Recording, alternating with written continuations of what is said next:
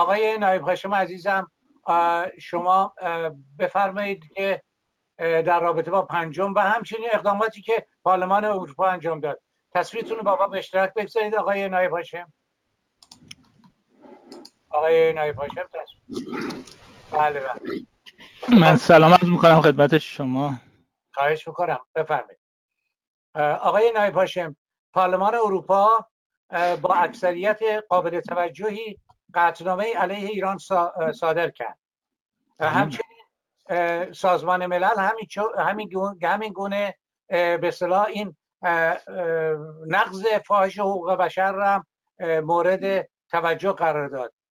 در این رابطه و همچنین پنجم دسامبر پنجم ارز کنم که دی 26 دسامبر شما بفرمایید اقداماتی که داره در این رابطه صورت می‌گیره. میکروفون از آن شما.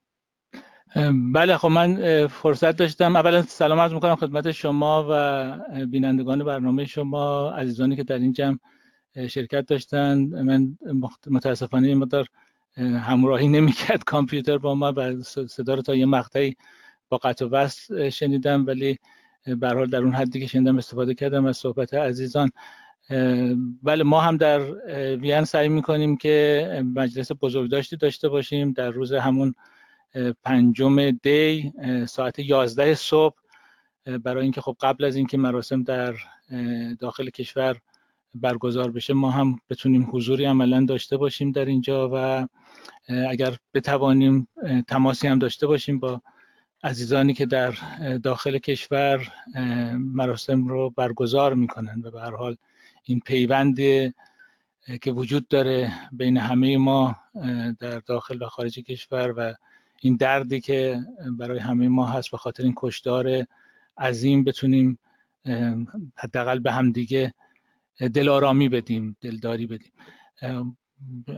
در تدارک این هستیم و خب می‌دونم که در نقاط مختلف هم کشور هم خارج کشور چنین اقدامی داره صورت می‌گیره. فقط خب متاسفانه اطلاعات خوب منتقل نمیشه. ما معمولا بعد از یک حادثه وقتی که مراسمی برفرض در ایران برگزار میشه. خیلی موقع خبردار میشیم که چنین مراسمی برگزار شد.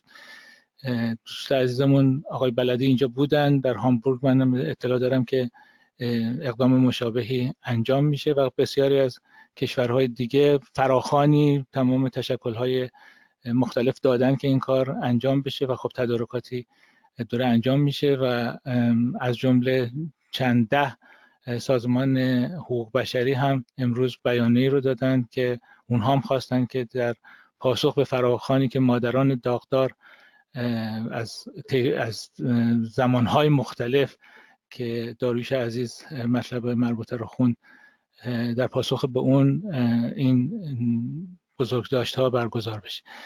نکته دیگه ای که بوده در هفته گذشته به حال اتفاقاتی افتاده خب برای شاید میشه گفت نخستین بار 17 کارشناس گزارشگر و کارشناس ویژه سازمان ملل بیانیه مشترکی رو دادن در رابطه با وضعیتی که در زندان ها می‌گذاره هم در رابطه با کشتار و هم از اینکه این بیم میره که وضعیت زندانیان معترضان بازداشت شده به ایجاش خوب نباشه. آقای جاوید رحمان یکی از اونها هست ولی در کنار اون 16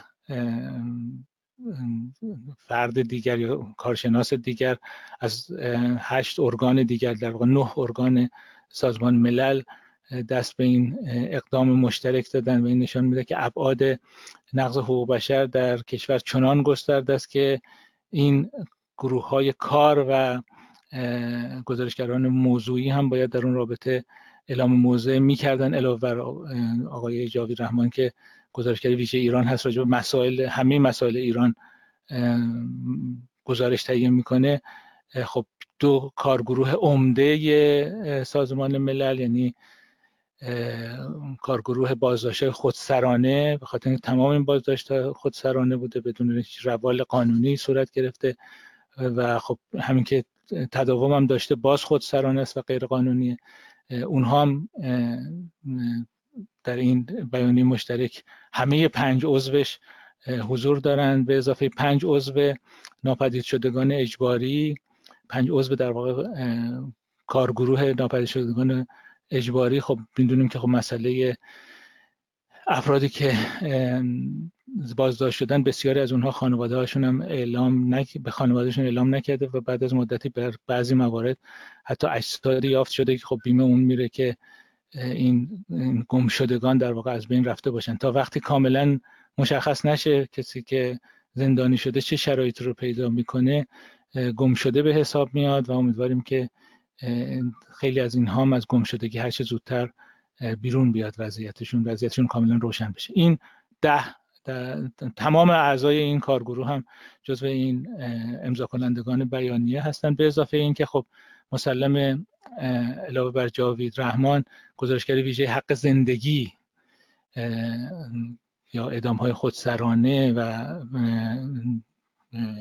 فراقانونی جزو کسانی است که خب از این مسئله مسئله موضوع به اون هم مربوط میشه. از این نظر او هم جزو امضا کنندگان هست. به علاوه گزارشگر ویژه شکنجه چون خبر اینکه ممکنه اینا اعترافات اجباری بخوان بگیرن در اثر شکنجه بسیار مطرح هست و خب او هم جزو امضا کنندگان هست. به اضافه گزارشگر ویژه آزادی اجتماعات به حال آزادی اجتماعات یک حق بشری تضمین شده است در اعلامیه جهانی حقوق بشر میثاق بین المللی حقوق مدنی و سیاسی. او هم جزو امضا کننده است. گزارشگر ویژه مربوط به آزادی وکلا و قضات به خاطر اینکه خب کاملا مشخصه که این کسانی که زندانی شدن از وکیل برخوردار نبودن بنابراین او هم احساس همدلی کرده با این بیانیه و امضای او هست. گزارشگر ویژه مربوط به آزادی بیان برای اینکه خب می‌دونید هم اینترنت قطع شد در این روند همین که عملا تمام شواهد نشون میده که خانواده ها رو می‌خواهند مرعوب بکنن که صحبت نکنن از مسائلی که بر اونها گذشته بنابراین او هم جزو گزارشگر گزارشگرهایی هستش که این بیانیه رو تصویب کرده. گزارشگر ویژه مربوط به مدافعان حقوق بشر چون هم مدافعان حقوق بشر در میان خیلی از این افراد مدافعان حقوق بشر هم بودن از حقوق خودشون دفاع کردن. و خب اینها این ایشون هم جزو امضا کنندگان هست. و این مجموعه در واقع نه ارگان این اقدام رو مشترک رو کردن و خب ما واقعا میشه گفت بی سابقه بوده در تاریخ یا حداقل اون چیزی که من شاهد بودم در خلال ده ها سال فعالیت با ارگان های حقوق بشری همچین چیزی سابق نشد این این خیلی بیانیه مهمی هست و باید اون تاکید بشه.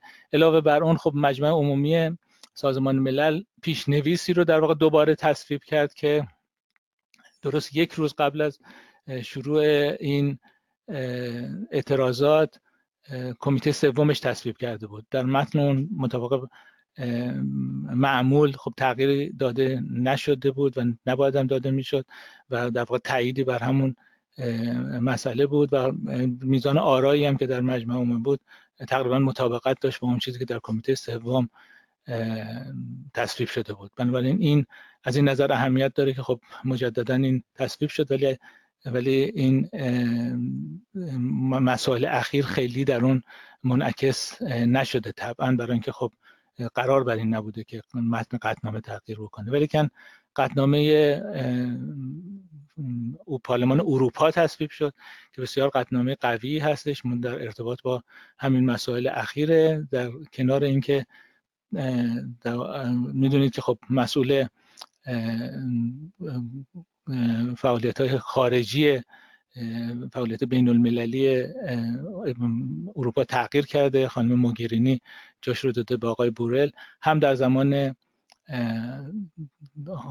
در زمان خانم موگرینی که این حوادث در واقع شروع میشه سخنگوی او موضع گیری کرده بود. هم آقای بورل بعدا موضع گیری کرده بود. ولی در هم پارلمان اروپا قبل از این جا به جای خانم موگرینی یک جلسه داشت و در اون به حال صحبت شده بود از مسائل ایران و هم در این جلسه اخیر مطرح شد و خب قطنامه ای تصویب شد. شش فراکسیون از هفت فراکسیون پارلمان اروپا پیشنویس دادن ولی نهایتا برای اینکه با اکثریت قاطع تری تصویب بشه عملا پنج پیشنویس در هم ادغام شدن و نهایتا با رأی بسیار بالایی میشه گفت با اتفاق آرا چون ما دقیق نمی‌دونیم که اون لحظه ای که رأی رو گرفتن به چه صورت بوده؟ ولی که کسانی که در مورد بند اون مخالفت داشتن